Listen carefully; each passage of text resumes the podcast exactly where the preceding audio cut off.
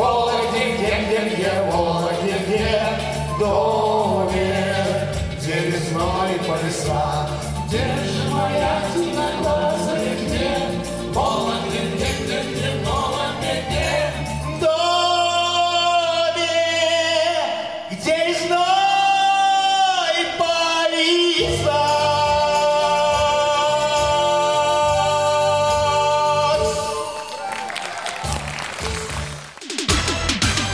Актуальный репортаж.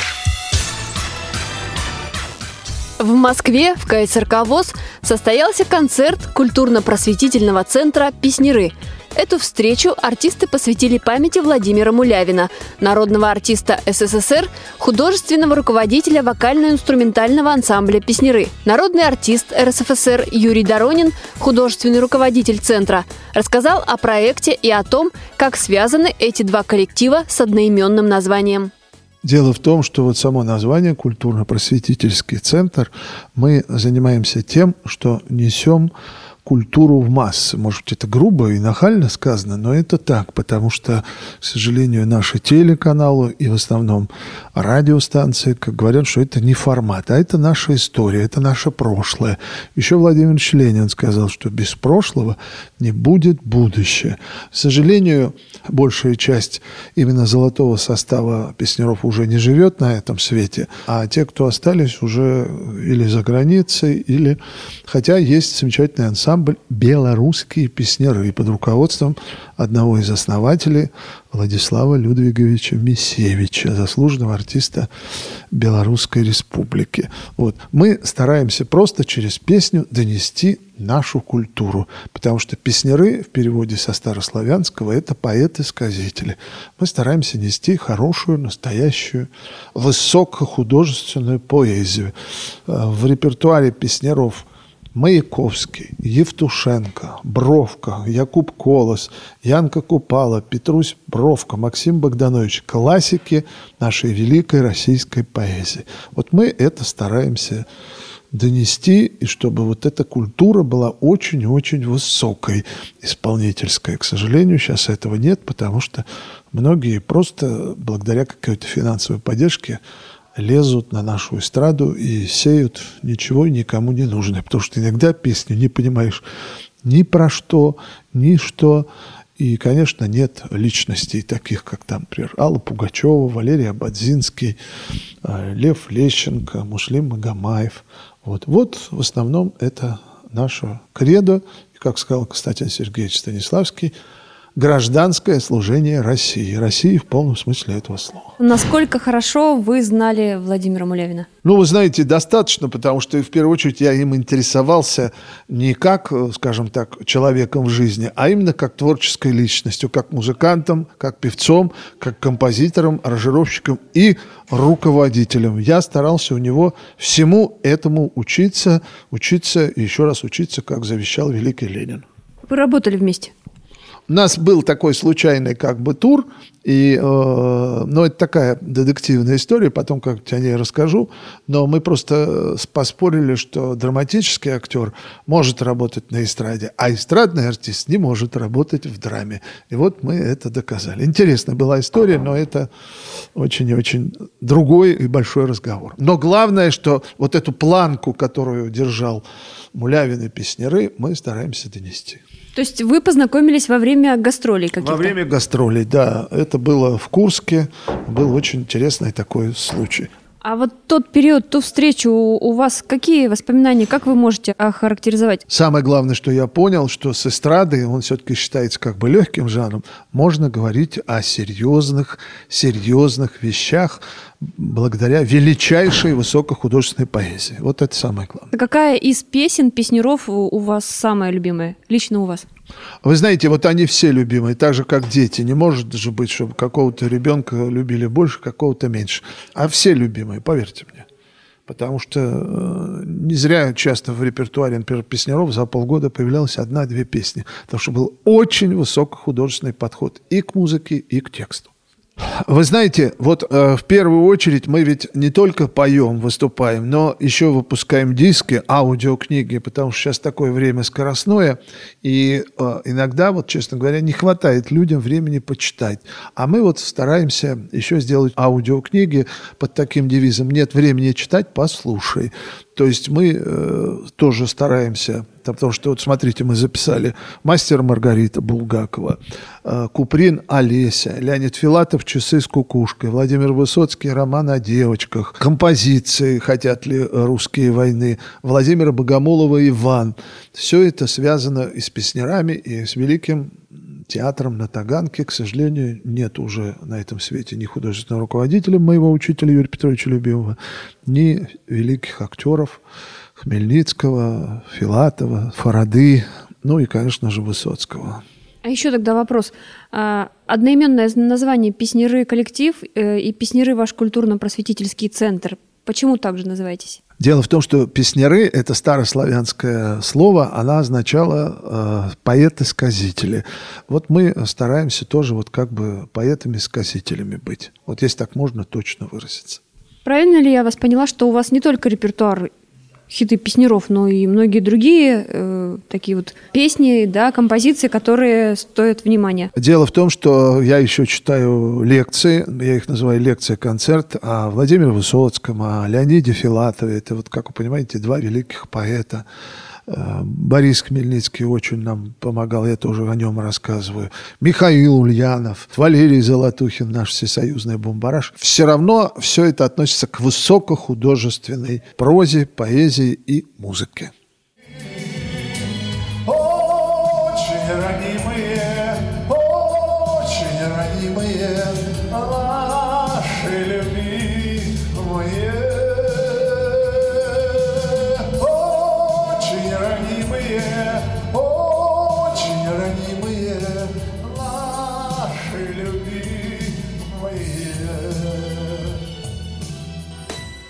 Участник коллектива Александр Черняев – профессор Московского физико-технического института. В свободное время он пишет стихи и даже выпустил сборник своих сочинений.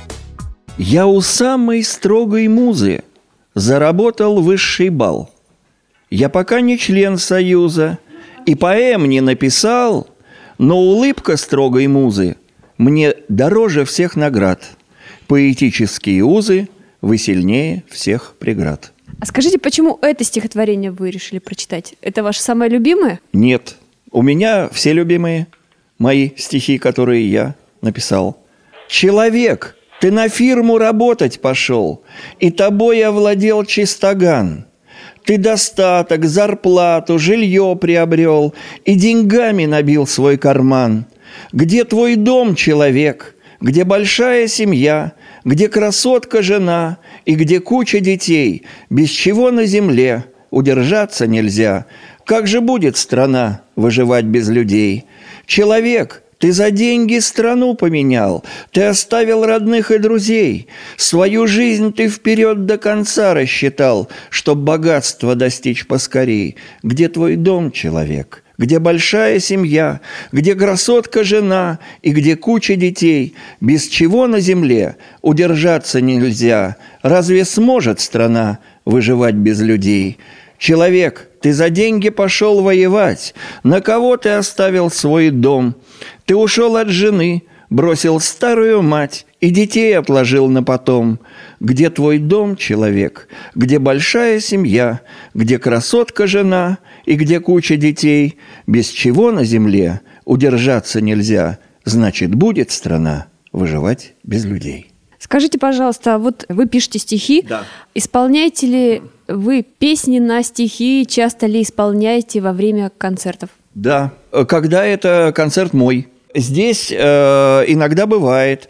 Э, У Юрия Доронина он э, мне дает, как правило, пару песен. На... Но сегодня этого не было. А вообще э, песни на свои стихи он э, в перерыве дает мне песни две исполнить.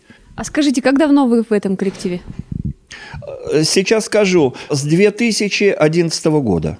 А как э, пришли сюда? Помните этот момент? Да, я помню, что я э, пришел, был такой концерт на Цветном бульваре, э, было арт-кафе «Демократия», по-моему, и там Юрий Доронин услышал меня. Потом второй раз он услышал меня на э, планетарном телевидении, пригласил.